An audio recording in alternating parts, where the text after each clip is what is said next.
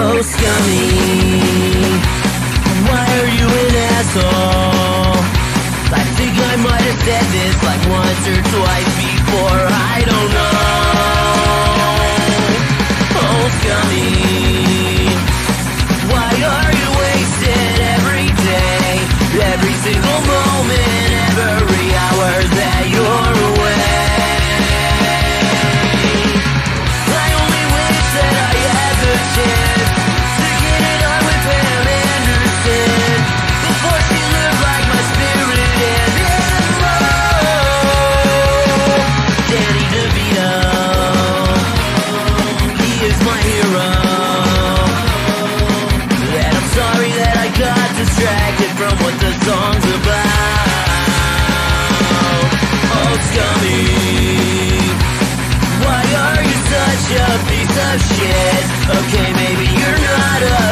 się na czasie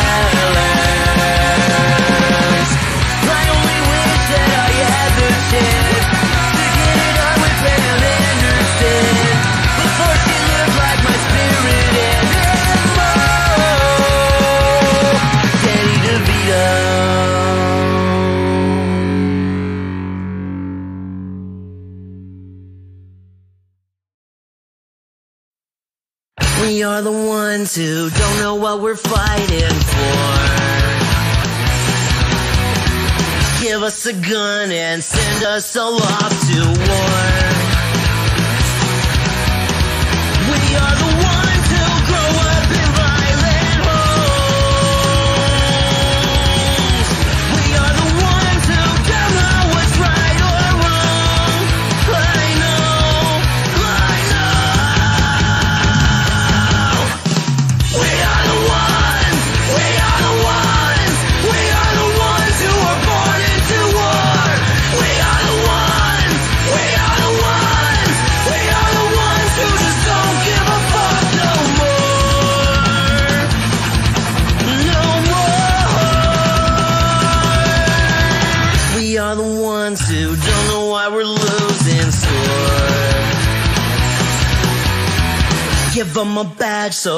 send us to the moon.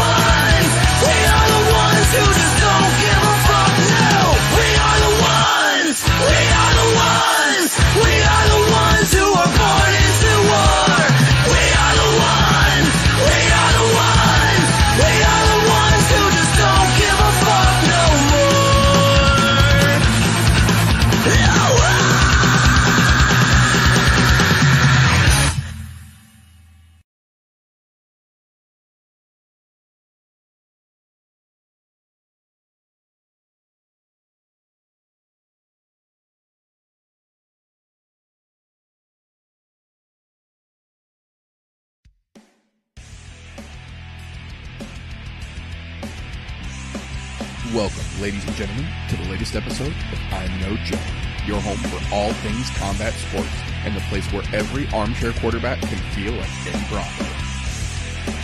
The views and opinions presented on the I'm No Joe channel belong solely to the person expressing them, no one else. If we say it, that means we meant it. That being said, this show does contain adult themes, adult content, and general shit that you shouldn't be letting your kids intake. Advised, viewer discretion is recommended. Proceed at your own risk. You've been warned.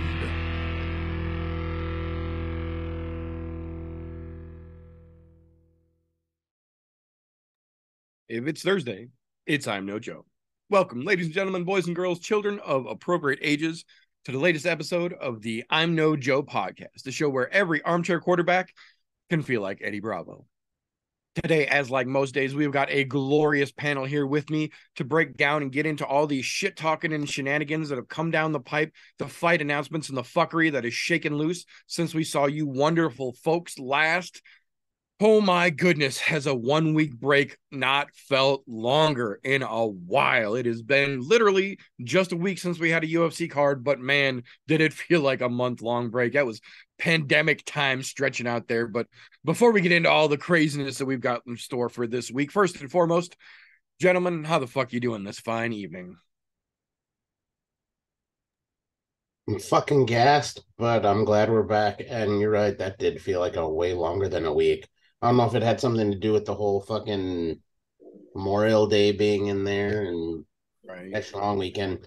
God only knows, but man, it did feel more than a week. Which I'm not going to complain about because don't get me wrong, I love doing this, but I love having breaks too. Right. Every once in a while, it's nice.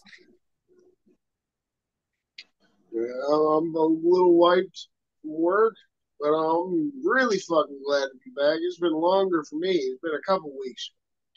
I Yeah. missed the last fight weekend and shit, and then we had the week off. So I'm glad to be back with you boys. I'm glad we get some fights, even if they ain't the fucking greatest. At least we get to talk about something. I'm fucking here. So Right. Yeah, absolutely. That's we are talking about it before the show. I had a friend ask me earlier this afternoon. So, are there good fights lined up this weekend? And I said, "There's fights this weekend." And he said, "Are there good fights this weekend?" And I said, "There's fights this weekend." So we'll we'll get into a little more of that detail here in just a little bit. Uh, first and foremost, though, as we like to do around here to start things off, a little bit of news and recent events, fight announcements, and shit that has shaken down the news pipeline since we saw you wonderful folks last. Um, again, we are not doing a recap show this season, but if there is interesting things, generally speaking, we try and live tweet them out, or, or not live tweet, but uh, YouTube short rather. Shoot it out live, live reaction to how it goes instead of having to take up all your time. Just give you a little sweet in the moment feeling. Uh, one that we did not get a chance to do this weekend or this past weekend, though, rather. Uh, I want to talk about just real quick because it affects in my opinion at least, the overall combat sports world at large.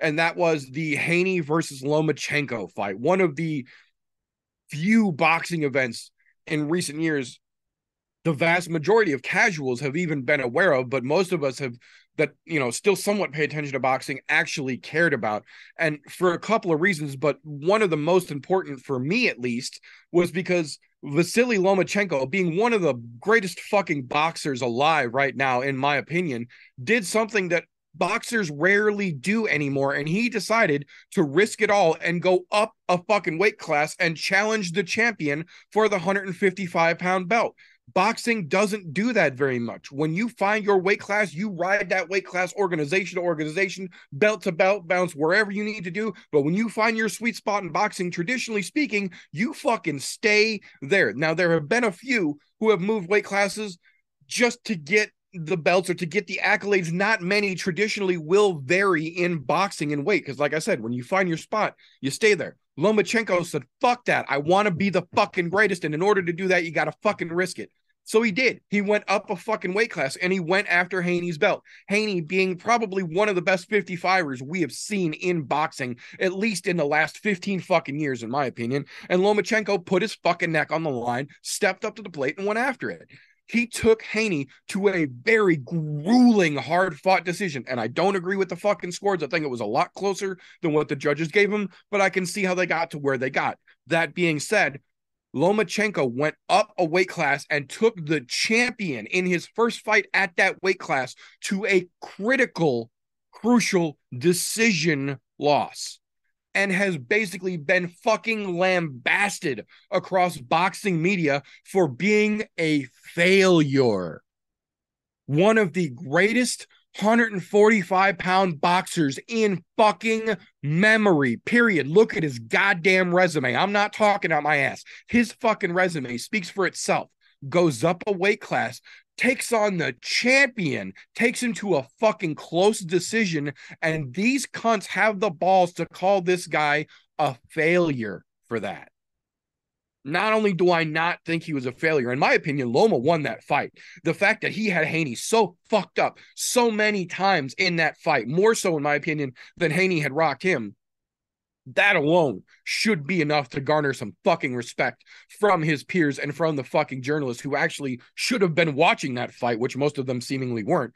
But the fact that they are trying to say now that Haney is the greatest ever because he's defended it against up and comers from other weight classes. And now somehow Lomachenko is a failure because he lost in his first attempt in a new weight class by taking the champion to a close decision blows my fucking mind. Hats off to fucking Vasily Lomachenko for taking the fucking shot. It was a spectacular fight. If you haven't seen it, I absolutely encourage anybody to go back and watch it. Boxing's two minute rounds. It ain't that bad. But the fact that they are calling this a failure when Vasily Lomachenko did goddamn work against a dude 10 pounds fucking or nine pounds heavier than him or whatever in his first time at that weight class is just fucking ridiculous. So, first and foremost, I want to give Vasily Lomachenko big fucking credit for doing what he did. And shame on you, boxing fucking journalists, for trying to shit on a dude who looks spectacular in something most other fighters in that sport will never have the balls to even consider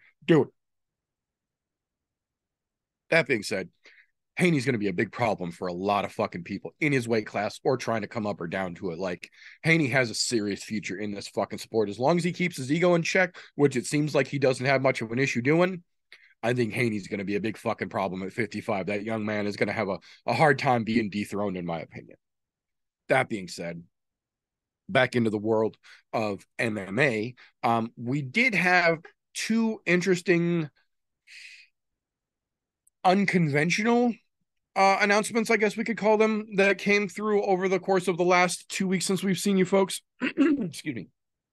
First and foremost, um, we talked about it a little bit initially when she made her debut, but she went back out and was back at it again this weekend. Uh, NBA star Grant Hill's daughter, Maya Hill, made her second professional MMA outing this past weekend and maintained her undefeated status, winning by a very, very nicely placed fucking choke. So it seems that she has no interest in basketball, but lots of interest in MMA and has a lot of potential from what she's showing so far.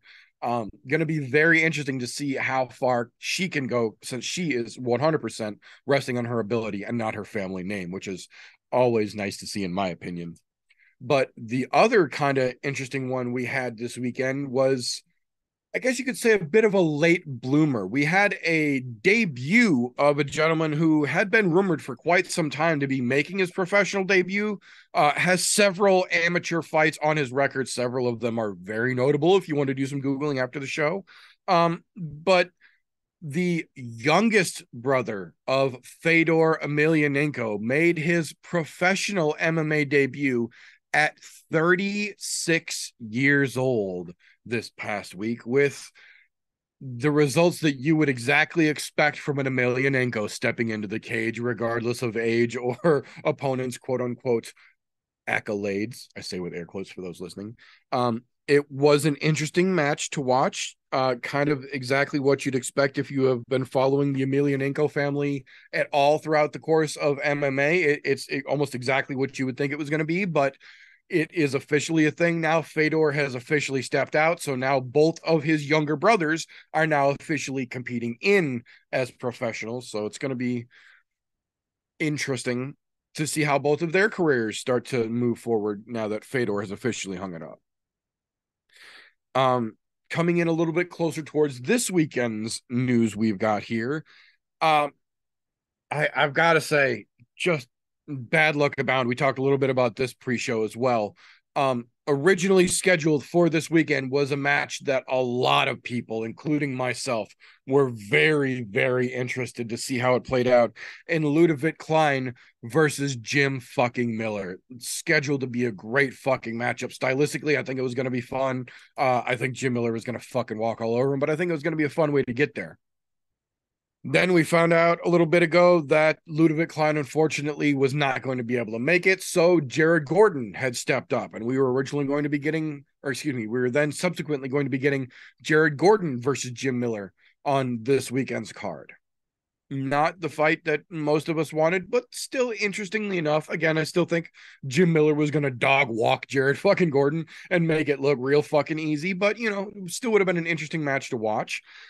And then we get word yesterday there had been rumors, but they were, excuse me, they were officially confirmed yesterday. And we now know that Jared Gordon is no longer scheduled to fight this weekend. And now, in his place, we have a young man stepping in, Jesse Butcher. Butler, excuse me can't read my own fucking handwriting. Jesse Butler, I apologize, uh, stepping in on two days' notice to make his UFC debut against Jim fucking Miller. Historically speaking, this is an absolutely horrible idea. I understand you get that call for short notice fight to make your debut. Sometimes, if you're a young guy, you want to say yes and jump in there and get that fight.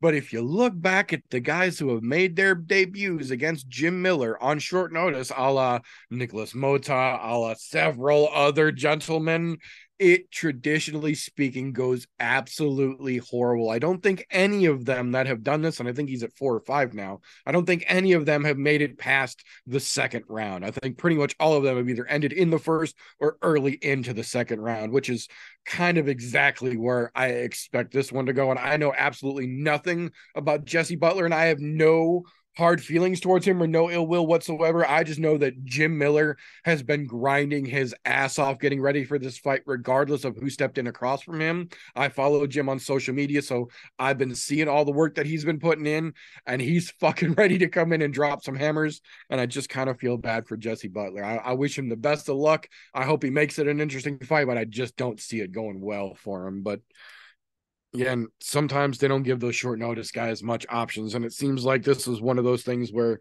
they called Jesse Butler yesterday and they're like, yo, if you want to get in the UFC, you have to do it Saturday and you have to do it against the fucking Warthog. The A10 is going to be on the opposite side of the KGU. You want your contract or not? And he said, yeah, sign me up. So we got to fight on Saturday. I'll give him credit the kid's got brass ones for stepping in, knowing who he's up against on short notice. So, A for fucking effort, but we'll see how that actually shakes loose once we get to this weekend. That being said, a couple of interesting fight announcements coming up here. The first one, real quick, um, July 22nd, when the UFC goes back across the pond for another London fight night card, we have got one, in my opinion, one of the most interesting matchups they might have been able to add to that card without realizing it was even an option. We have recently got confirmed pen to paper contracts are inked. Andre Muniz versus Paul Craig making his middleweight debut. That's right. The Scotsman, the Bear Jew, is going down to 185 and taking his jujitsu directly against one of the most dangerous up and coming jujitsu practitioners at 185 pounds. Ask Jacare or several other folks who he has fucking wrapped up. Um, that is just a great fucking stylistic matchup, in my opinion. I'm a little nervous because we have not seen Paul Craig make light, or excuse me, uh, make middleweight before. And he's not a light heavyweight that has a lot of fat to spare to begin with. He's a fairly lean fella. So for him to chop 20 pounds off of that already pretty lean frame. I want to know where he's hope- finding this 20 pounds to get rid of. That's what I'm wondering. Like, does he have fat ankles that we weren't paying attention to or something? Because that's a lot of weight for a Um, dude who was already pretty cut. I'll go, I'll go out on a limb here and say I have yet to see cankles on him. I, I I don't remember him, but you know, I, I smoked some cannabis, so there's potential for my memory to be impaired. Uh, I guess I could have been misremembering. He could have ankles, and I just don't remember it. But I don't know where 20 pounds is coming off of that fucking frame, man. I, I hope he's got a good nutritionist, and I hope everything is is fucking put together properly.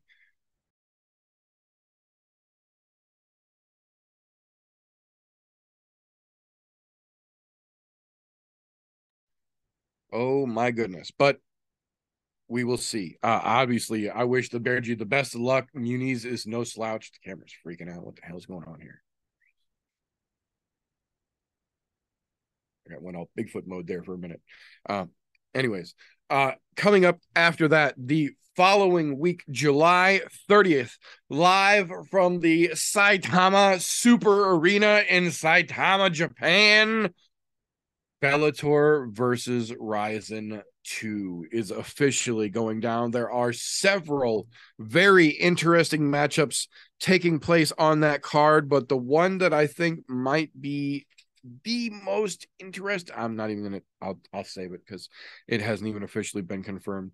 Uh I'll say this the first Bellator versus Rizin event was very interesting. The this one looks to be b- way more, way more. The one thing that I will say that they have confirmed that will be taking place on this Bellator versus Rizin card will be the debut of Bellator's new men's flyweight division champion, which kind of feels a day late and a dollar short considering that they had already previously matched up Kyoji Horiguchi against Ray Borg when Ray Borg had issues making weight and they didn't make that any part of the big flyweight announcement. They were just going to make it as a flyweight fight and let it slide under the radar. So feels a little weird that they're doing it this way now, but I get it. The majority of the flyweights, at least in Bellator's fucking potential new 125 pound division, are going to be from Asia, and it will be a shorter trip for most of them to make it over to Japan than it will be for them to come to say California or New Jersey. So uh, I get it, but it just it feels a little bit weird. So we'll talk a little bit more on that as we get a little bit closer to it, and as they confirm uh, some more of the fights on that card, though. Uh, moving a little bit further back in the summer, though, we've got some pretty interesting announcements here.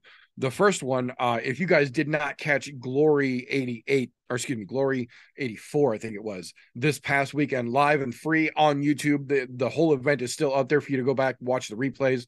There were some fucking spectacular kickboxing matches on that fucking card this last weekend. So, um, we've got an announcement concerning Glory 88, hence the slip of the tongue there, uh, which will be September 9th, live from Paris, France. It will officially be headlined by the out of retirement now, Badr Hari. Uh, Badr Hari, known for tons of accolades, but most recently for losing a very crazy fucking match against ex UFC fighter Alistair Overeem, who had returned to Uber Reem status quite literally. And after the match, the victory was overturned because the Reem popped hot for the roids, hence the Uber Reem status. Well, after that loss, Badr Hari said that he was going to hang him up, that that was the last one that he really was concerned about. And if he couldn't beat Overeem, then he didn't need to go back and chase any of his other ones. Well, when it turned out that Overeem was on the overroids, he decided, you know what? Well, fuck that. I'm coming back. That loss is officially off my record. So, technically speaking, my last fight was a win. I'm going to come back and try and put a remembering, or excuse me, a memorable win for people to fucking send my uh, career off into the fucking foyer with. Badr Hari is officially coming back to headline Glory 88 September 9th against James McSweeney, who has now officially given up MMA for kickboxing after making stints in UFC, Bellator, ONE FC, and I believe he even had a little time with PFL as well as LFA and several other notable organizations. James McSweeney has made the rounds as a very competent MMA fighter, but at this point decided he's just going to stick with kickboxing, kind of the opposite way of most people's journey. But hey, fucking get it. When it comes to big men, I understand that. There's a lot less worry in having a kick come at you than having a 265 pound man try and tackle you to the fucking canvas. I get it. Uh, but Badr Hari versus James McSweeney headline Paris, France, Glory 88, September 9th. I am very fucking excited for that matchup. Um, two weeks after that, Bellator returns to Dublin, Ireland, September 23rd, and they have added another very interesting matchup to that already seemingly interesting card in the form of Aaron Pico on a fucking hell of a resurgence lately, coming in against Pedro Carvalho, who is still not out of it, but on a definite downslope career wise, as far as I can tell. Uh, still always very fucking capable in that Cody Garbrandt esque, always carries that big fucking power, but also in that Cody Garbrandt esque fashion, uh, has a bit of a weak spot when it comes to right here. Uh, so we will see how that one plays out. If Aaron Pico can lay Carvalho out in Dublin in spectacular fashion, that could absolutely skyrocket him right back up into title contention again, in my opinion. That being said, uh, we got an interesting pair of announcements confirmed over the last couple days to wrap the news out here. Uh, the first one, we had talked about it on the last show. Well, it gets a little bit worse as it turns out here. We got confirmation this week that officially Rob Wilkinson, the 2022 PFL lightweight chair, excuse me, light heavyweight champion, million dollar winner, belt holder, has officially tested positive for banned substances, making him the 10th fighter in the PFL in less than two weeks to be caught positive for banned substances and completely removed from the rest of the 2023 season and subsequently the playoffs and the running for the million dollars and the belt again this year. You know, with how many they have testing positive right now, I wonder how long it is before we see um Francis and Ngannou test positive too. well, and I'm I'm starting to wonder here. This is one of those things like that's not like I get that once is an accident, twice can still be chaos. Three and more, you're looking at a trend. When you get to 10, 10 fighters from different weight classes, from different parts of the world, from different camps, from different countries, all under your organization, all popping hot within a span of two weeks now you have to seriously start to consider and start to openly question is this something that's happening in house? Is this something that's where we used to see it a lot back in the old WWE days in the 80s, where everybody's working out at one gym right before the show, and there just happens to be one guy, wink, wink, who comes around and hangs out in the locker room that sees everybody as they come through, wink, wink, and makes sure that everybody is wink, wink, feeling their best.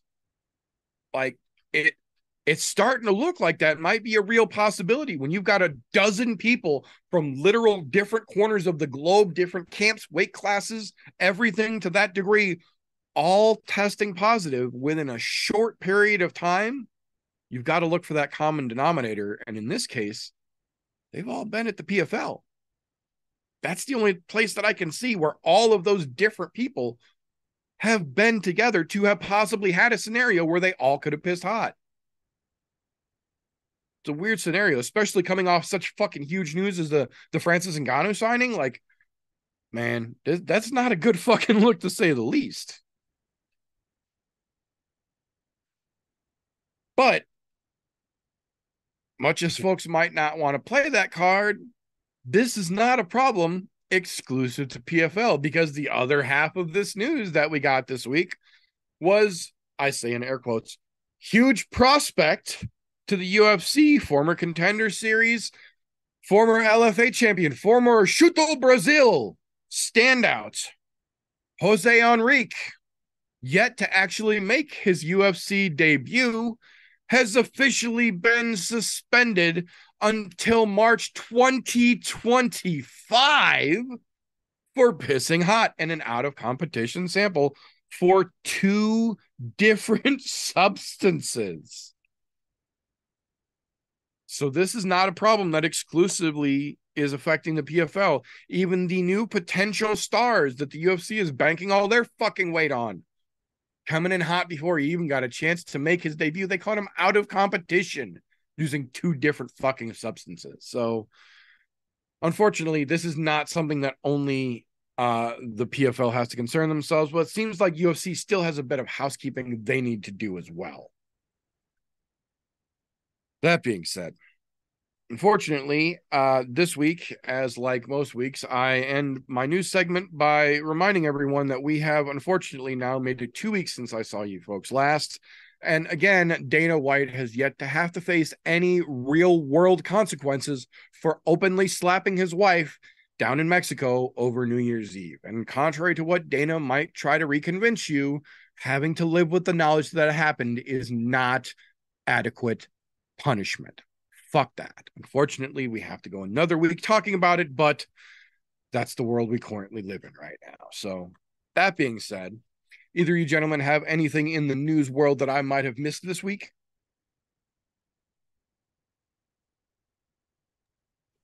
Not anything I can think of offhand, other than if you're a fan, you can go and watch the newest season of The Ultimate Fighter because that kicked off this week. Yeah, that that was a thing. Yeah, I didn't say it was anything more than a thing. It is just a thing.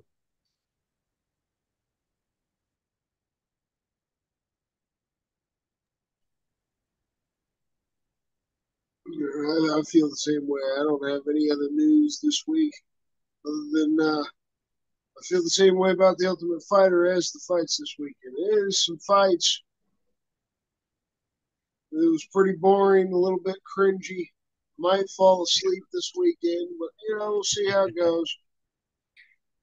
Yeah, I and we talked about this a little bit in the group chat. I I went in with low expectation. I did not watch it live when it debuted Tuesday night. I said fuck that. I watched it uh yesterday afternoon, kind of morningish, relaxing with a cup of coffee and a big fat doobie, not a fuck to give, just kind of it is what it is. We'll see how it goes. Low expectations to begin with, and still literally half the episode I spent with my forehead in my fucking hand going, What? Yelling at the fucking TV. Um yeah, I I have a, a strong strong feeling it's gonna be uh Brad Katona and Jason Knight. We'll see. Uh it's it's it's a thing. But yeah, needless to say, news wasn't as big for his time off as you would have thought. But that being said, it is what it is. Uh that being said, this would be the point where if you've been watching combat sports as long as, as some of us have, you you tend to kind of get set in your ways. You kind of develop what you like, how you like to consume it, where you get your consummation from. Unfortunately, if you do that for as long as some of us have, you inevitably develop a set of blinders that kind of tune you out to the new, the up and coming until it's already a big thing. Luckily for us, we have ourselves a bona fide young person to help us keep in touch with all of the new up and coming hot hotness to keep us from being those foggy old fuckers and near excuse me learn about the new new while it's still new new in a segment that we like to call slows cans and contenders So this week I actually get to talk about the Ultimate Fighter for a second. Season 31 kicked off, and it seems like we're in for some shit. Pretty much the same pile of shit they've been giving us for too far, too too fucking long. I like the idea of the prospects versus the vets, but everything else, it's just a half-ass reality TV show. And uh, the disappointment, the vets, the only one that I recognized was Brad Katona. Everybody else, I was kind of like, ah, who the fuck is this? So I, I figured they're all just cans that made it to the UFC at some point and had an opportunity and kind of blew it. Because I literally didn't know any of them. So I'm not looking forward to it. The banner between Chandler and McGregor is kind of cringy and boring as well. So it's just all all over a half-ass product. And we'll see if uh, the second week of the Ultimate Fighter is any better. But the biggest thing that was disgusting was the nine-second stoppage. To to the knockdown, you know, a little shit hook that just grazes the head, knocks the guy down. Uh, well, let's stop at nine seconds. Guy falls over, the fight's over. They don't even do that in boxing. So for my cans and contenders this week, we're, we're throwing the Ultimate Fighter in the cans category. yeah. And then as for this weekend's card, we're throwing Don'Tale Mayes in the can category. Know, losing to Augusto Sakai in his last fight. And, you know, Andre Arlovski, he's probably going to be a Hall of Famer, right? You know, but he's not Andre Arlovski of old anymore. He's kind of old. So to lose to Arlovski at this point and to have multiple losses in a row against, you know, questionable opponents doesn't look good on a guy that's a nine and five record at heavyweight. So we're throwing him in the can category. And then I've got an entire fight going in the can category. Elise Reed versus Jinh Yu Frey. I think both of these ladies don't have a lot of talent, aren't very interesting or exciting fighters, and it's not going to be a very good fight overall. So we're just throwing it in the can overall. And then uh, Damone Blackshear has potential to land himself as a can. I mean, he's fighting for his job here this weekend. You know, drew against Youssef Zalal in his debut in the UFC, then lost his last fight. Still looking for that first win he doesn't get it this weekend, then you know they're probably shipping him out. So throw him in the potential can. And then I've got two fights uh, overall that I'm putting in the contenders because I think all four fighters have potential to be contenders, and we'll see which one makes it out on you know either side. So the first one's Karine Silva versus Ketlen Souza. I think both of these ladies have potential to be contenders. Ketlen Souza, 13 and 3, and uh, eight knockouts in her career. Has some hands for a flyweight lady. And then you got Karine Silva with nine knockouts. Again, another flyweight lady with some serious fucking hands. So we could see an all out war in this fight. It'll be exciting as hell. Whichever one comes out on top is damn sure going to be a contender, but both of them have that potential. So we're putting the fight on there as a whole. And then the main event both guys are, you know, serious contenders if they win the fight. But even a loser, in my opinion, still has potential to someday be a contender. Both guys are pretty young. Kai, Kai Kara-France just turned 30 years old. Amir Albazi is 29. And Albazi 16 and 1. The 16 of those wins, 14 of them came by finish. So this fight's going to be exciting as hell. You got Kai Kara-France, 11 wins by knockout TKO. so we're putting these two fights in the contenders category this weekend instead of singular contenders. That was hard to come by. That's for sure.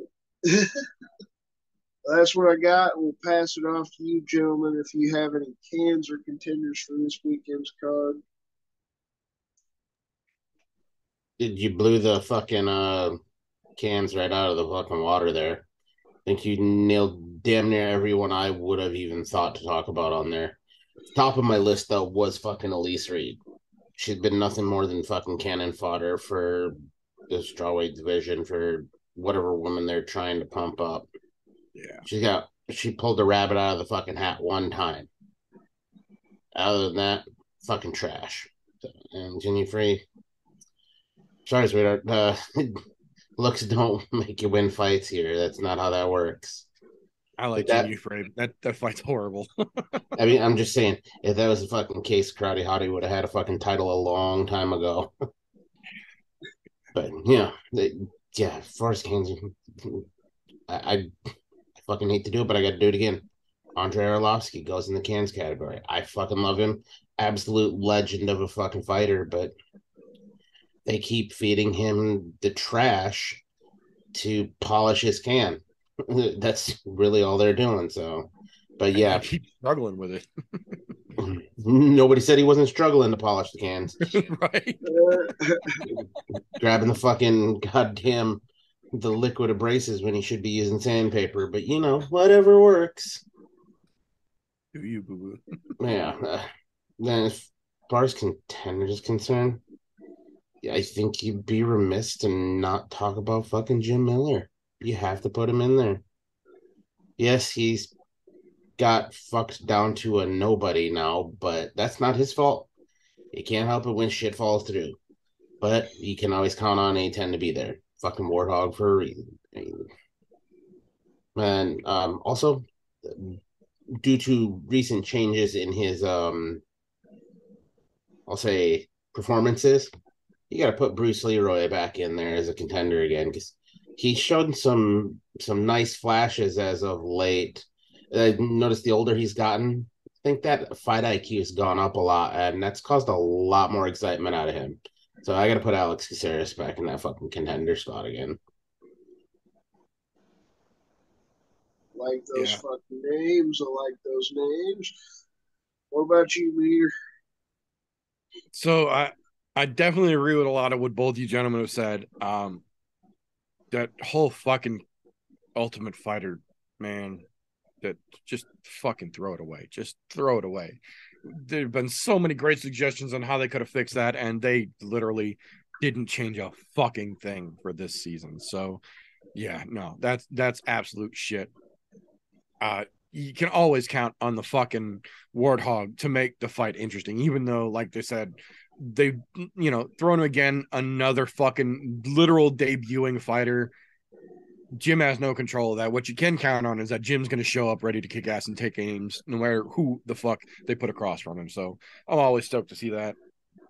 Arlovski is beyond a fucking can at this point, but I think for my two official picks here for this week, uh, might be a little surprising to a lot of folks, at least who have been following the shit that comes out of my mouth for a while now.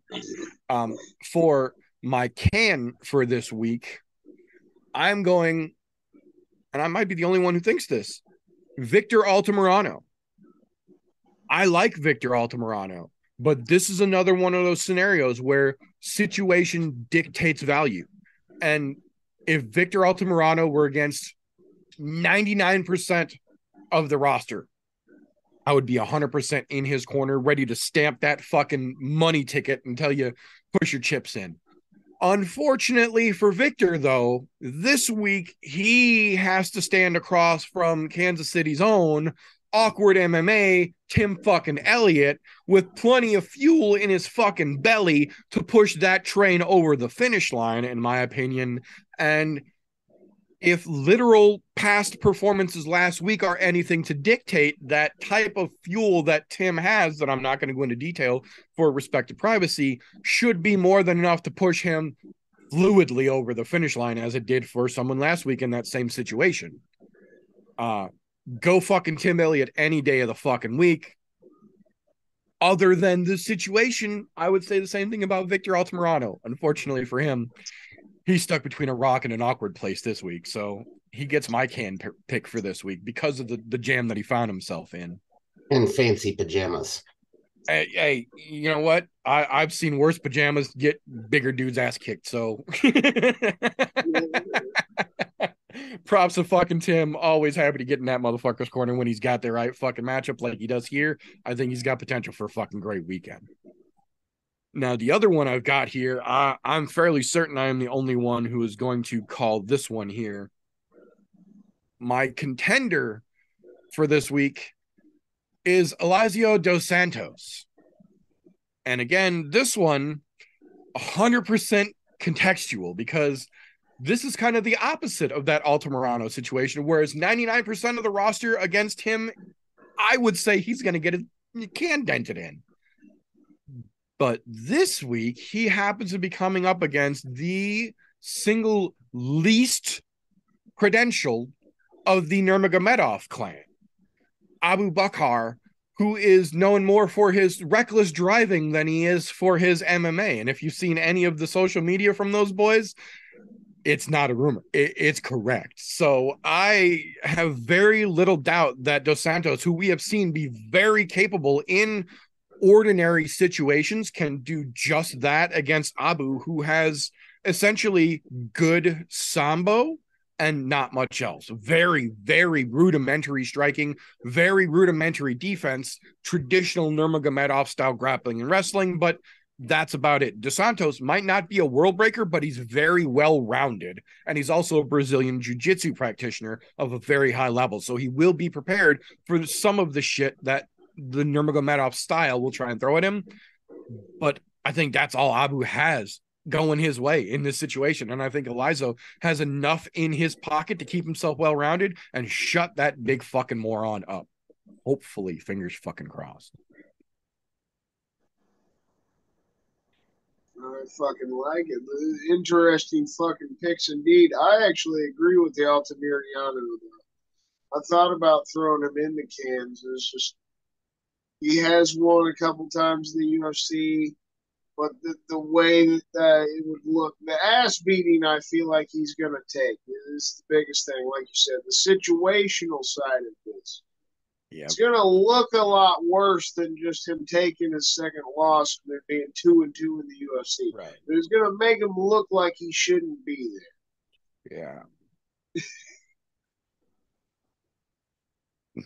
yeah. I think I think Tim's got that fire. I think it's gonna get crazy. There, I agree with both of you brothers. All right, that was a good way to wrap that shit up. There's one other thing I forgot to mention about A10. This makes this one more easy fight for him to get to UFC 300.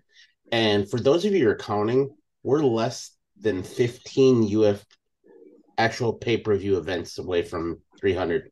So in theory, we could see that before the end of next year. Which would mean within the next year, we all get to watch Jim Miller go out on a retirement fight on UFC 300. How Not to mention that- the fact that Jim and Arlovski are both fighting on this card together means that Jim Miller stays two fights above Arlovski for most fights in the UFC right now. It means that fucker ain't gaining no ground.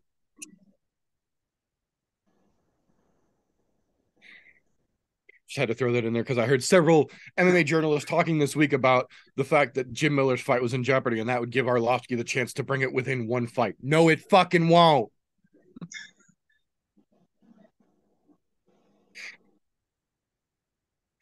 Oh, but thank you for that, sir. Much appreciated as always.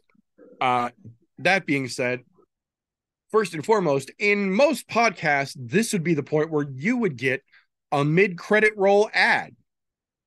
This is not one of those fucking podcasts. We don't do mid credit roll ads because we don't fucking worry about bullshit sponsor ads. This podcast is sponsored by Patreon, patreon.com slash I'm no Joe. For as little as $1, you can help sponsor this podcast and get your name at the end of every episode as a thank you. That being said, this is the point in the podcast where we have to stop for just a moment and give this segment its very own disclaimer. Me, me, me, me, me, me. Tapology.com does not in any way, shape, or form endorse, sponsor, or support the I'm No Joe podcast yeah. yet. That being said, Tapology.com does offer the service of a free account that you can go and create and make picks just like we do here on the show for all sorts of combat events. They have got a wide array of things that you can pick on. And on that site, you can create groups to pick fights as a group. We have created just such a thing. We call the group I'm No Bookie, one word altogether, or group 965, however you need to search it. The group is open to the public. You are more than welcome to come onto the site and make yourself an account, join the group. We'll bring you right on in and then let us know who the hell you are because we go over all the fun shit that cracks loose in our Tapology group and a little segment we call Tapology with TJ. Welcome to the group, motherfuckers. So, With that being said, if you let us know who you are, we are going to talk shit about you or praise you when you do well. Preferably, we want to see you do bad because, you know, it's fun to talk shit about everybody, including myself when I hit the skids, because it does fucking happen. Nobody is safe. That's all we're saying. Now, um, with that being said, we're to jump right into it and get down to the brass tacks of things. Last year, um, or not last year, Jesus, two weeks ago, geez, yeah, that fucking week off fucked everything up. I told you you this shit went through in pandemic time, man. It seems like a year already. It did. It was there was a long fucking two weeks. Jesus Christ, since the last event. So two weeks ago, we had our event, which would have been which fucking that was Dern and Hill. So nothing to write home about. Uh, would have been UFC Fight Night. I forget what fucking number, but it doesn't matter because it's over. It's done with. We've made our picks. They're set in stone. The fighters have spoken, and this is where we ended up everyone in our group got above the 500 mark. First time we've done that in a couple weeks, so bravo to everybody in the group. Um, at least those of us who we know who they are. Some people we don't below that 500 mark, but fuck them because you know we don't know who the fuck they are. Um, taken away with last week, uh, two weeks ago, um, Saturday, May 20th event. Takes the W, Donna. Don has doing been doing dishes for the last two weeks because there was no event to redeem himself to one up the misses. She got in there with 10 out of 12 correct. Fucking massive numbers here. And I just want to go over these because it's pretty fucking impressive. She called three decisions right, one perfect and two semi perfect. So out of her 10, she pretty much called those fights pretty goddamn close to perfect. Half of her fights that she got correct. The other ones, she still gets her 50 points for, but fuck, those are some good solid numbers there. Oh, um, bottom of our fucking uh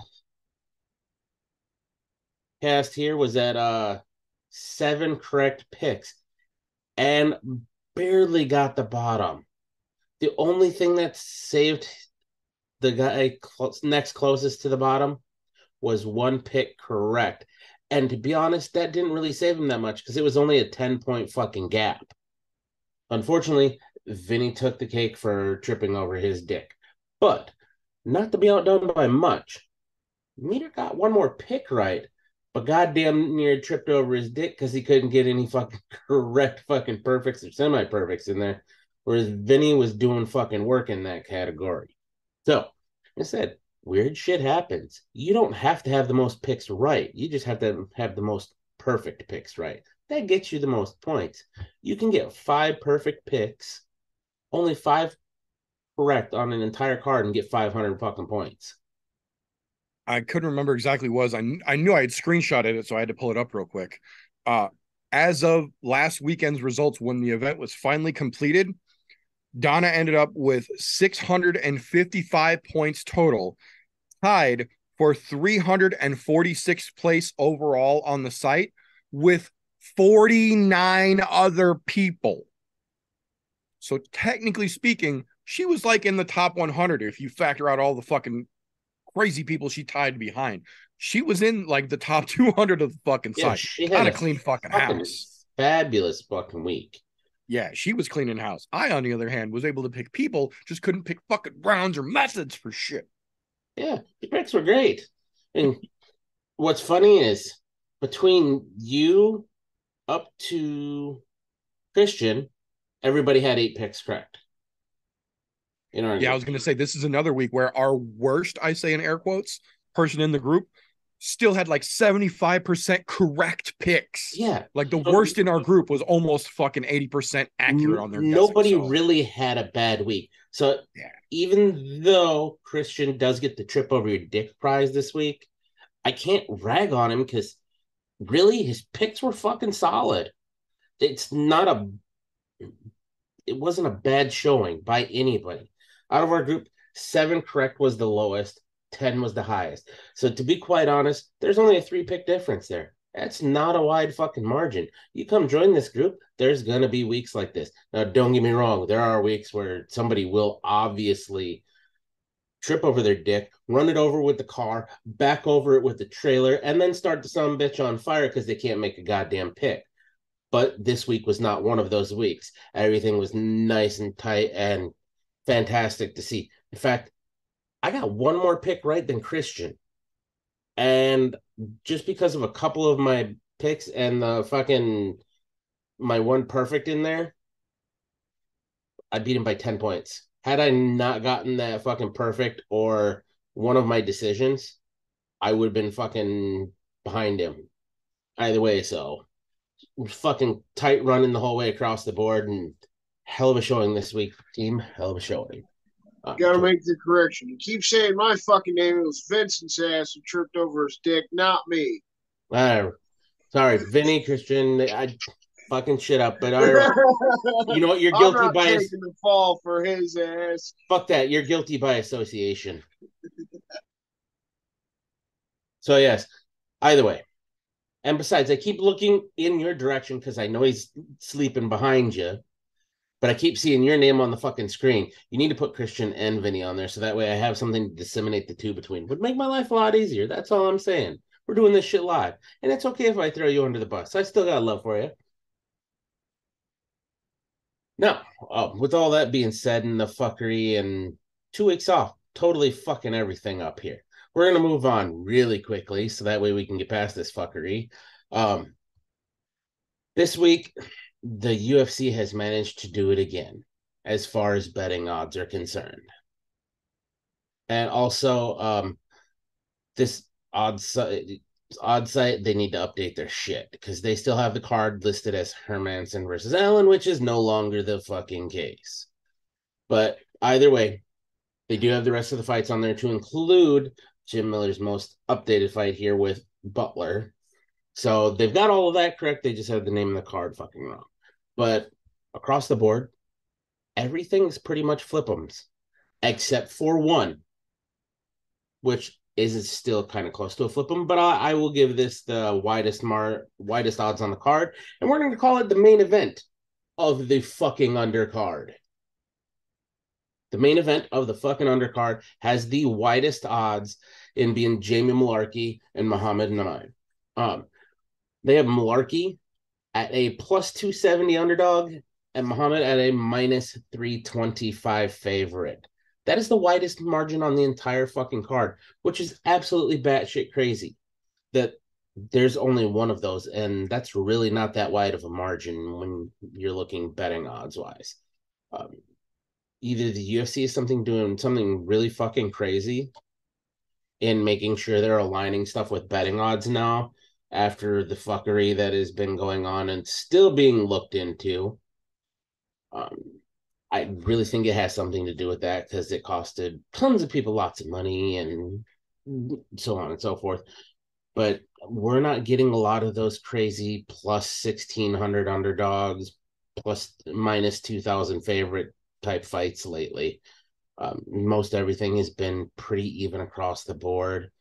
Um, even with Jim Miller's newest fight on there, they've got a current odds of Miller being a minus 245 favorite and Butler being a plus 195 underdog. Which, to be honest, I think those odds are a little fuckered, but hey, that could have been the one where shit would have went all skewed and wonky. But then again, seems to be a lot of those bookies are trying to make their bets a lot safer because um, it's it didn't do them any favors before when they were given wide margins. So uh, at least now you know what's going on there. Coin flips across the board. If you're gonna bet on one fight, um, as much as I hate to say this and it hurts me, bet on bet on Jimmy Mullarkey or Jamie Mullarkey. Jesus Christ, can't talk, can't call names today. Whatever. Bet on Jamie Mullarkey. He's a plus two seventy underdog. He's the best fucking odds you have to make money. And to be honest, he's got a chance. So you're saying there's a chance. That's all I'm saying. But yeah, that's gonna bring it down for odds this week. Um, I said at the beginning of the segment, if you have not joined, please come join us over on the I'm No Bookie group or group 965 on Tapology. We go through the shit week in and week out, except for on weeks off. And then when we come back, shit sounds all sorts of fucked up, especially when you've had a really long day dealing with a lot of little fucking screaming children. But anyhow, we will kick it on back to Meter whenever he gets back. Oh, and he's back. So we'll kick it on back over to him. Join the group so we can talk shit about you, or you can talk shit about me in the way that um I can't keep up after having away for two fucking weeks. You know. Either way. Thank you very much for that, sir. Very appreciated. Uh yeah, absolutely. If you guys enjoy what we do, I absolutely encourage you head on over to Tapology, make a free account, join the group, let us know who the fuck you are, get your picks in. It's fun competition head to head every week. That being said, though, leading into this weekend, we have got, like I said earlier, there's fights. There's lots of fights. Uh, if you need to start your whistle getting wet early enough, tomorrow evening, Friday, starting at 8 p.m. Central Time, Cage Warriors 155 from San Diego. Very interesting for them to be coming over cage, excuse me, coming over stateside Cage Warriors, traditionally over in the UK. There are going to be several recognizable names, not obviously top level names because it's still a, a B tier promotion, as it were, but there are going to be several notable names for folks to recognize on that card tomorrow night. Should be some interesting matchups. Kicking off bright and early at 11 a.m. Central Time, Saturday morning. KSW 83 Coliseum 2. They are bringing the madness back to a fucking stadium again. That crazy fucking Polish organization always does giant shows when they do shit like this. There's going to be interesting matchups on that one for sure. I'm telling you now. And then for some reason, going head to head with the UFC Saturday night, kicking off at 8 p.m. Central Time to the 9 p.m. Central Time main card of the UFC.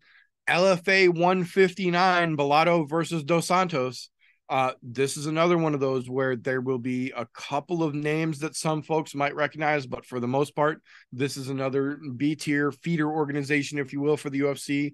This is more of if you need something to rewatch later on, or for some reason the UFC is not available where you are at the time that it is being broadcast, but this is, you can still watch LFA and get fights in and then catch the UFC replay later, or vice versa, however you want to do it. There are more fights to watch.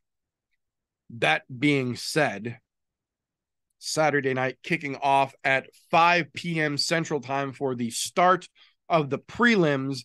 UFC Fight Night Vegas 74 Kara France versus Albazi officially goes down our hangover pre hangover to Canada, if you will. Next week being UFC 289, I think. Uh, up there in Vancouver. But this weekend, we have got Kai Kara France and Amir Albazi in the first non title fight flyweight main event since 2016 for the UFC. This is legitimately a big deal. Now, I'm kind of split on this because, on one hand, I agree this is a big fight. On the other hand, this shouldn't be a big fight. Amir Albazi has in no fucking way earned his spot to fight Kai Kara France for title contentionship, which is realistically what this fight is going to be about. That being said, there's a whole smattering of interesting things on this card to talk about here. So, first and foremost, gentlemen, uh, as we like to do around here, uh, I am curious the one fight for each of you that might be flying under the radar, the one fight that you are absolutely excited about in this mediocre puddle of fight announcements that we've got for Saturday. Which one gets you guys actually excited?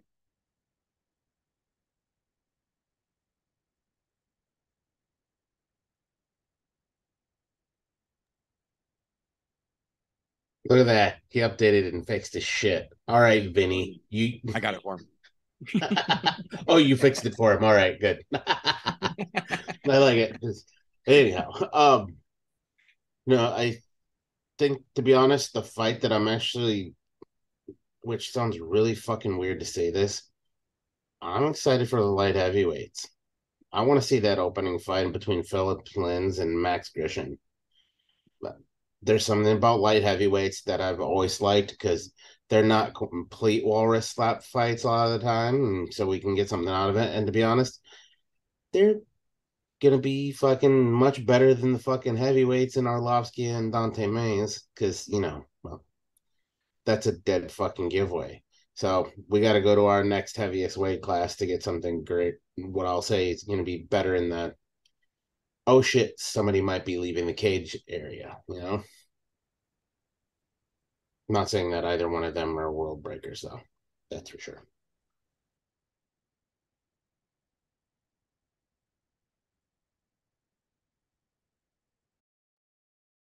So for me, I'm going to go with what I touched on in uh, my contender segment: Karine Silva versus Ketlin Souza.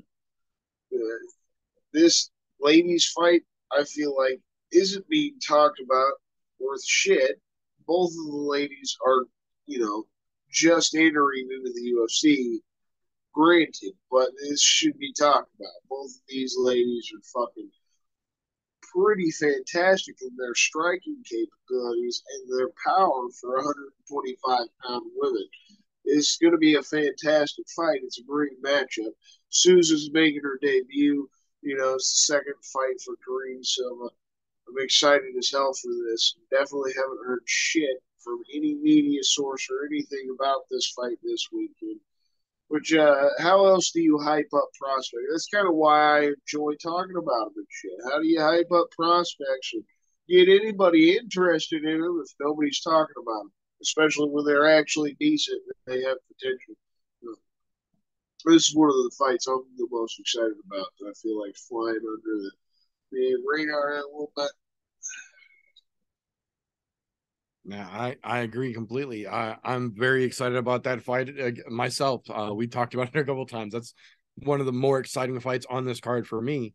Um, for my pick though, I'm going low hanging fruit. I don't give a shit. Uh, the one fight that I am legitimately most excited about on this whole fucking card is Jim fucking Miller versus Jesse Butler. And honestly, I hope Jesse Butler comes out and makes it a goddamn fight because as of right now, the world is giving him zero chance. I- I'm not completely writing him off. I have 99.9% confidence in Jim Miller, but Jesse Butler is an unknown. He's a guy making his debut on two days' notice against the dude who holds the record for the most fights in the organization. Full stop. End of sentence that's a rough thing to walk into for anybody. So I'm curious how Butler's going to come out and handle this because we know what Miller is capable of. And if you've been following his social, he's fired up. He doesn't give a fuck who's standing across from him. He's training to fight. He's not training for an opponent. He's training for a fight and he's fucking ready. So I'm curious how this one's going to shake loose.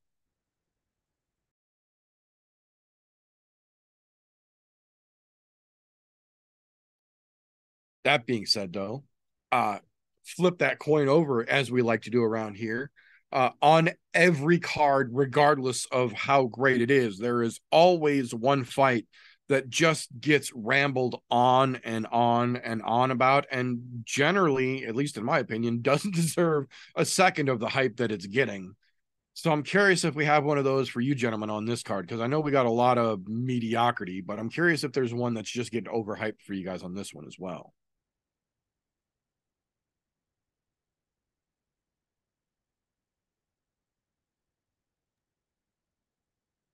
Oh, immediately low hanging fruit. Just going for it. Fuck the fuck it. Low hanging fruit. Andrei Arlovski, Don'Tale Mayes. Every time Arlovski gets a fight, the media goes fucking crazy. They really need to stop. They need to treat him as if he's just Joe Schmo off the street at this point. And I fucking hate to say that because what that man did in his prime at heavyweight was fucking amazing. But we're fuck it feels like 15 years removed. I know fucking well, I know it's not been that long, but it fucking feels like that we're 15 years removed from his fucking prime. And they need to stop acting like he's the world breaker because he's no longer that guy.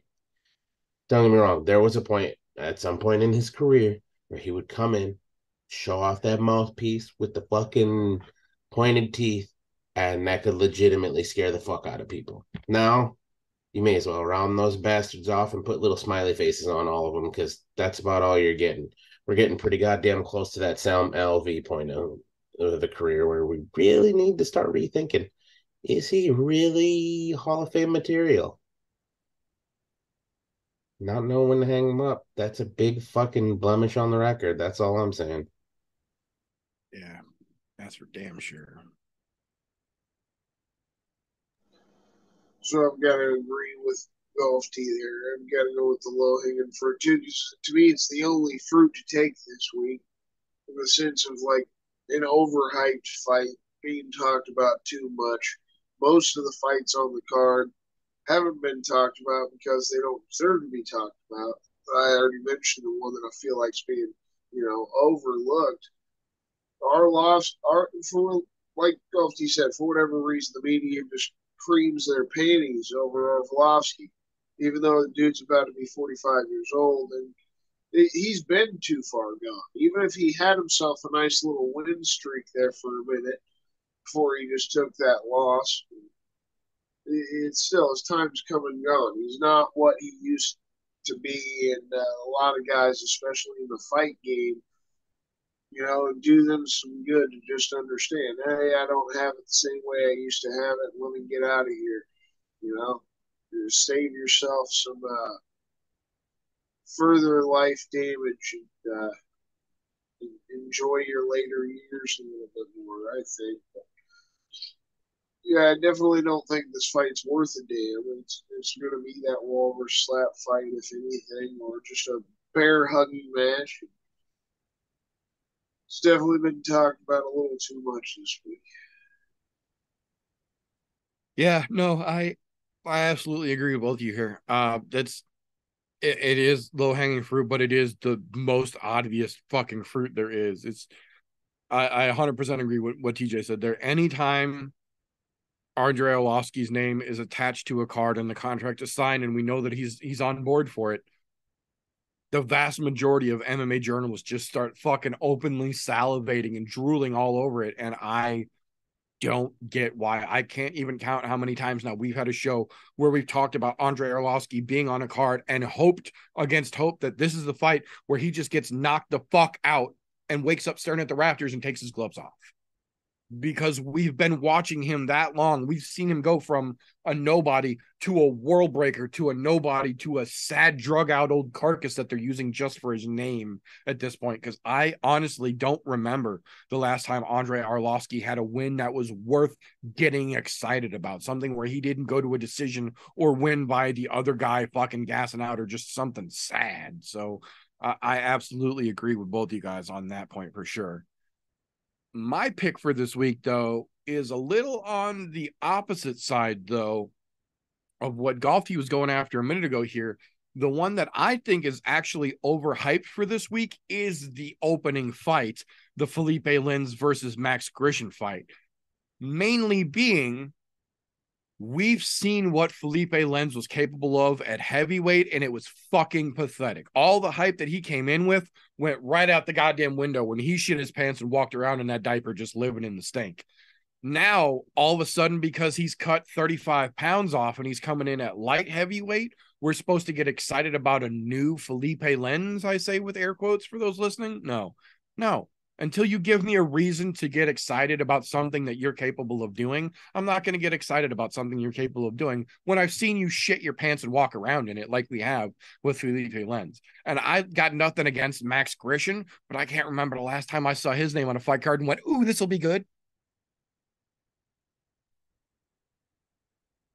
Opening the card, I think there's better fights. I think the next fight down, I think Damon Blackshear with the fucking hype that that dude's been carrying around that could have been a fight to get that card opened up and, and get excited about. But a dude who shit the bed at heavyweight coming down to try and resurge his lackluster career at light heavyweight and get my dick moving. Sorry, fella.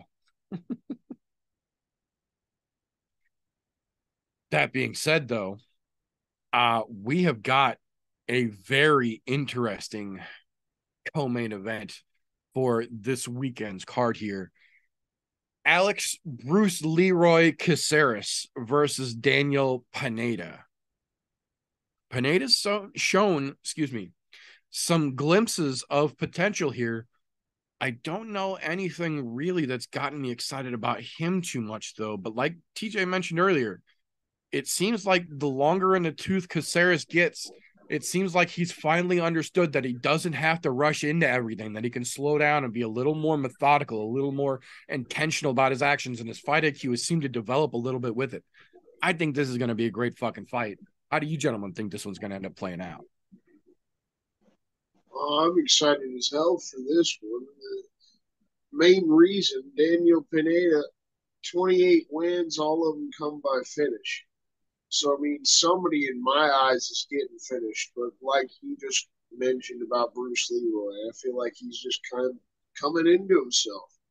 He's kind of in that fighter's prime, you know, only 34 years old. He's already had 26 fights in the UFC, which is fucking insane. Yeah. It's just going to keep it going, in my opinion. And knocking out Julian Erosa in his last fight, he had a five fight winning streak before that loss to Sodiq Yusuff. I feel like he's going to work his way back up into contendership, like Golf T said earlier in the podcast as well. As I would probably say second round. It's going to be a little bit of an exciting start to the fucking fight. Go a little back and forth, and then get a little fun striking match. And uh, I, th- I think Bruce Leeroy is going to come out on top put his ass out in the second round, or maybe even hop on his back or something, get a sink in a choke. We know he's definitely got the grappling game. I would definitely say Bruce Leeroy's got the grappling game. So, one way or another, going Alex Caceres this weekend. I'm 100% inclined to agree with that. I not that Daniel Pineda is bad, but there's nothing about him that stands out enough to think that um, he's going to off Alex Caceres in the way that Alex Caceres has looked recently. Uh, there was a small lull in his career there. Well, it was actually, I'm not lying. Caceres did have a pretty big lull for a while, but he managed to pull himself out of it, and he's looked pretty goddamn good. And he said, minus the Super Sodiq Yusuff, which look, Super Sodiq. That's kind of a fucking tough one to pull, anyways. Pineda, on the other hand, yes, he gets a lot of finishes when he wins, but he also gets finished when he loses or can't continues. I mean, he got put out by fucking Cub Swanson for Christ's sakes. I like Cub Swanson, but it was Cub Swanson very long in the tooth Cub Swanson. Yeah, that was a weird fight. So I, have to say, I think Caceres gets the job done, and I think with the stand up that we know Caceres has, it I don't see it going any other way than knockout. Uh, he will get him out of there before the third. Interesting. Interesting. I I agree on both sides here. Um, I, think Pineda, like I said, he's shown some glimpses of, of genuine potential. Like he's there's there's something there. It might just be that he needed to round off a couple of corners and let that fucking light shine through, but there there's definitely something there. On the other hand, Bruce Leeroy, man, that again, that Super Sodiq fight, I I'm as close to saying that's a one off as you can call it. We've seen Sodiq, like we've been fans of Super Sodiq on this show for a hot fucking minute. There's nothing to bash it about that. But we've also seen Sodiq slip up a couple times recently, and I don't know that that was his best performance against Pineda, despite getting the right result. Now we look on the other side here. Bruce Leeroy is just a fucking world breaker at this point. He has never really fell off. He had that the minimal slip up there, but five in a row, getting to that point, and ever since then, just getting right back on the fucking horse, being competent as all get out. And like we've mentioned, that fight IQ just developing at exponential fucking rate. You can see him reading his opponent during the fight. I I like Pineda. I don't have anything against him. I have a hard time seeing where he gets the edge against Caceres in this one, but unlike TJ, I think this one is going to be a little bit more different because we know that Pineda has a proclivity to to lean in when he throws a looping punch. And Caceres, though he is a great fucking striker and a great kickboxer at that, he's been working more and more lately on his submission game. And if we've seen anything, it's when a dude throws that arm way out, that whole neck area gets real fucking exposed. And Bruce Leeroy, for the kickboxing badass that he is, is getting real slick with his submissions. And I feel like Pineda just leaves his neck so exposed in the way that he fights. I think Leeroy might wrap him the fuck up. I don't think this one goes to a decision. I think Bruce Leeroy wraps him up before the end of the third. Ooh, that's a brave call, sir. I like it. I'm telling you, man, Bruce Bruce Leeroy. I'm not saying he's the next fucking champion, but I'm saying that dude's got a fire that you can't fucking put out, and he's here to kick ass and take names, and I'm I'm with it. I like it. Yeah, uh, to be honest, uh, with the route that we've seen him on, minus that one little setback there recently, Yep. I, I honestly see him. There's there's a distinct possibility that we may see him get a title shot at some point. I wouldn't be opposed to it. No, Definitely has the credentials to deserve it. Meritocracy is on his favor. Oh, but that being said, that will bring us to the marquee of the weekend. The name on the poster, the funny looking face they put there against the Kiwi.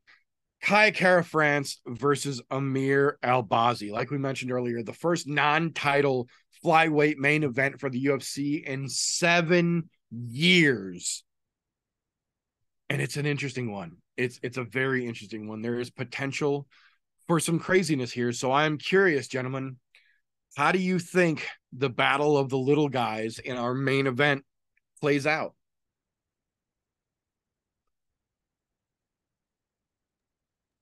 This one. I have a fucking hard time with this one, namely because let's put it this way: Kai Kara France has fought a lot of, I'll say, the who's who of the flyweight division, but he's also lost to some guys that are not the who's who of the division. And I'm not taking into account his last fight where he just got fucking knocked out by the champ. He had his chance at the title. Unfortunately, he got knocked the fuck out. Now, across Amir Albazi, unfortunately, Amir, for him, he has not fought the who's who.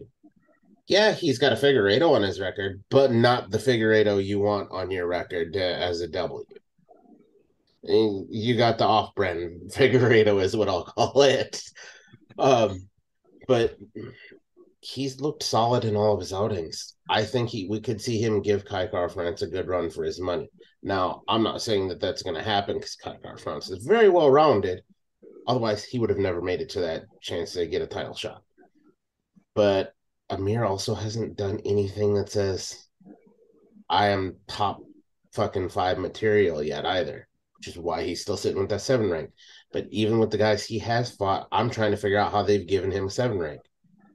They get decision Zhumagulov, you fucking you subbed uh, off brand Figgy, and you beat a fucking Costa with the KO. Like the guy can finish people, but of those names, are any of them worthy of saying, yeah, that dude deserves to be right at the fucking top of the heap? I think not. But every dog has his day.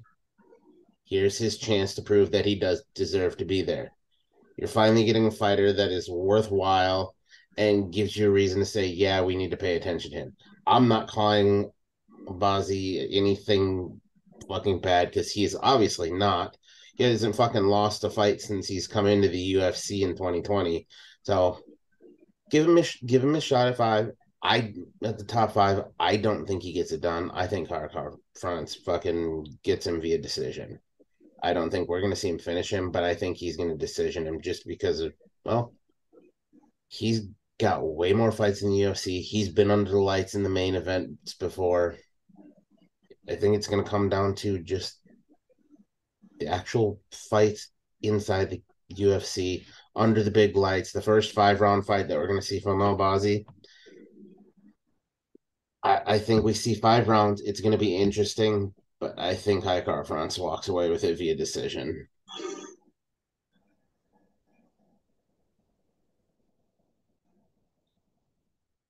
I gotta agree with Golf T on this one here. I totally feel like it's a questionable thing for both guys. Like, how good really are either one of them? How good is Kai? How good is Albazi? They both have the potential to be contenders and maybe push towards the title, but really, how good are they? And I feel like this is kind of the test fight. I do feel like it's as well a big fight. Most of the time, the flyweight fights don't go to the distance. So if you're a betting fan, you know, like I would put some money that this doesn't go past the third round more likely than not. We're probably going to see a finish.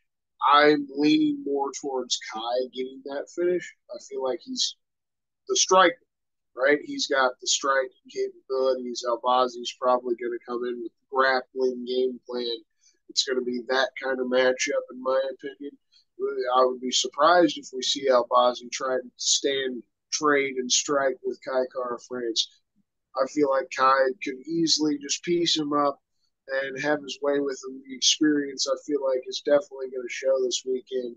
And um, that's the biggest thing for Albazi. He's looked good since he got in the UFC, but it's just a huge step up. He hasn't fought any big names probably the guy that we like the most here on the pod, best name is Zhalgas Zhumagulov. That's one of his four wins. Uh, I mean, he's a tough ass dude. Not what you would consider top 15 guy. He's right outside of the top 15. So the fact that you're beating guys that probably shouldn't even be ranked, and then like TJ said, this guy is ranked number seven, and then being pushed up towards the top five. Extremely questionable, but we'll see how it goes. You're getting your opportunity, just like TJ said. You know, when life gives you lemons, we'll see if you make lemonade or you shit your pants, like Meter said earlier too. You just shit your pants and walk around with it because you don't know what to do with the lemons. That's kind of what I think Albazi's going to do. That's how I think it's to go. He shit his pants, water around, not knowing what the fuck to do. I could definitely see that for sure. So I, I say I, I agree with with both point both of you have made great fucking points here. Um if you guys have been following this show at all, you, you may have an idea where I'm coming from. If not, put your seatbelt on. Uh I'm a petty bitch, and I bear no bones about that. That being said, for me, the biggest thing I associate with Amir Albazi is the fact that every single fucking time, without fail, I see his picture. For some reason, my brain thinks that that's Ottman Azaitar, and I want to ask him what the fuck was in the bag in Abu Dhabi. That's what I think of Amir Albazi. I confuse him with Ottman Azaitar every single fucking time I see his picture without fail, without question. I'm reading his name next to his picture right now, and my brain's going, What's in the bag? Nothing Amir Albazi has done in his fighting career has stood out so much to me, a fairly hardcore self admitted fan, as the fact that I mistake him for someone else. He has done nothing to stand out in his career to deserve a number seven rank, let alone to get a number seven rank and a chance to fight into the top five right now. Add to that the fact that he has come into this week just completely and unequivocally writing off Kai Kara France as if he was the flukiest fluke to ever fluke into this organization. And then add to that that I just happened to have stumbled upon yesterday the debut video of Kai Kara France on his Ultimate Fighter debut under Team Cejudo against Terrence Kennedy, who stood at six one and just completely dismissed Kaya Kara France in their face off and gave him no fucking credit. And then KKF came in and put that motherfucker on his ass, left him staring at Raptors, going, What?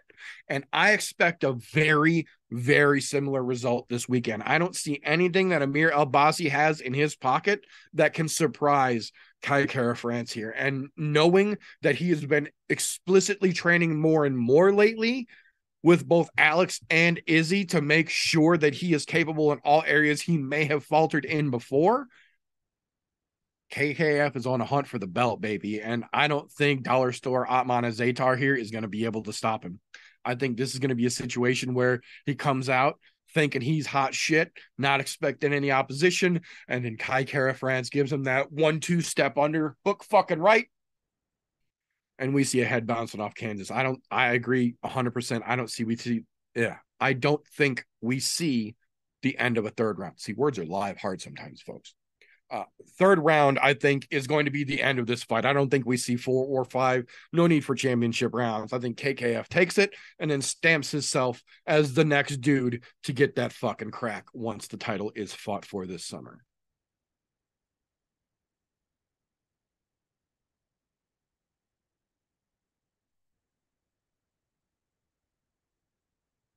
That being said, I don't think the title fight this summer is going to be all that great, but I think the winner of this fight versus the winner of that fight could be real fun. but that being said, that is all we have got for this particular episode. So if you enjoyed what we get up to around here, first and foremost, thank you for tuning in, whether you were catching us live on Thursday nights on youtube.com slash I'm no Joe, or you're catching us a week later in the audio only version replayed over on anchor.fm slash I'm no Joe, picked up through your podcast consumption platform of choice. We appreciate you just the same. If you like what we're doing around here, please make sure you have your notifications turned on and you are subscribed to whatever platform you are listening to this on on the other side of that, if you don't like what you've been listening to, first and foremost, what the fuck are you still doing this deep into a podcast you didn't enjoy? Give it a thumbs down and then go fuck yourself. We won't even dispute it. That being said, just because tonight is over doesn't mean the fun is over. When things wrap up here, you can tune in first thing tomorrow morning and just about every Friday morning, Spreaker.com slash slow bake and contemplate for that gentleman over there. Oops, over there. There we go. And the booty hog crashed out behind him in their very own podcast, the Slow Bake and Contemplate show. Uh, their links for the podcast and all of their social medias, as well as their very own channel over on the I'm No Joe Discord server, are all down in the description. Don't miss those gentlemen over there. Appreciate it. And of course, the fun doesn't fucking stop there once we get on into the next fucking week. Best day of the week, hump day. You got to tune in Wednesday nights about nine o'clock. The Brother Golf Tees YouTube channel, Golf T Vapes. Tune in, join the brothers, learn some mixes, some recipes. If you vape yourself, just chill, have a good time, show the brothers some love. Thank you, sir. Appreciate it, Christian. Appreciate it. Uh, if you didn't know, the meter does do more than just I'm no Joe.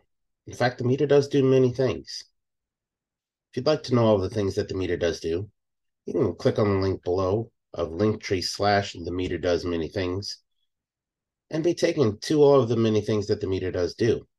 Again, that's Linktree slash the meter does many things surprisingly enough, I got that off and we haven't been on in two weeks. So pat myself on the back after all of the fuckery we had in the fucking tapology fucking segment. I said contemplate. I said contemplate. Two weeks off didn't fuck us up that much. So that being said, uh, Jesus.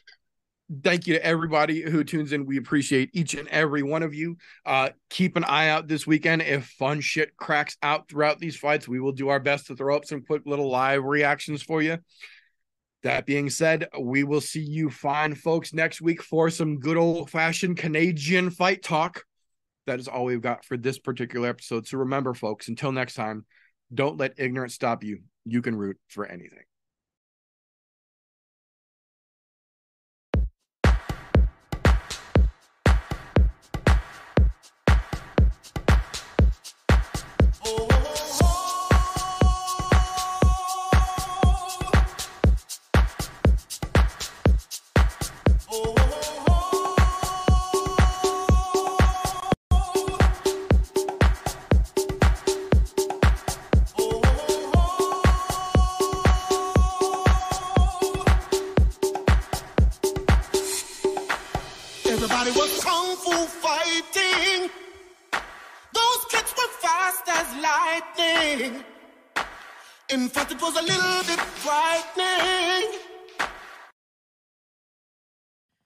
How do I say goodbye to what we had?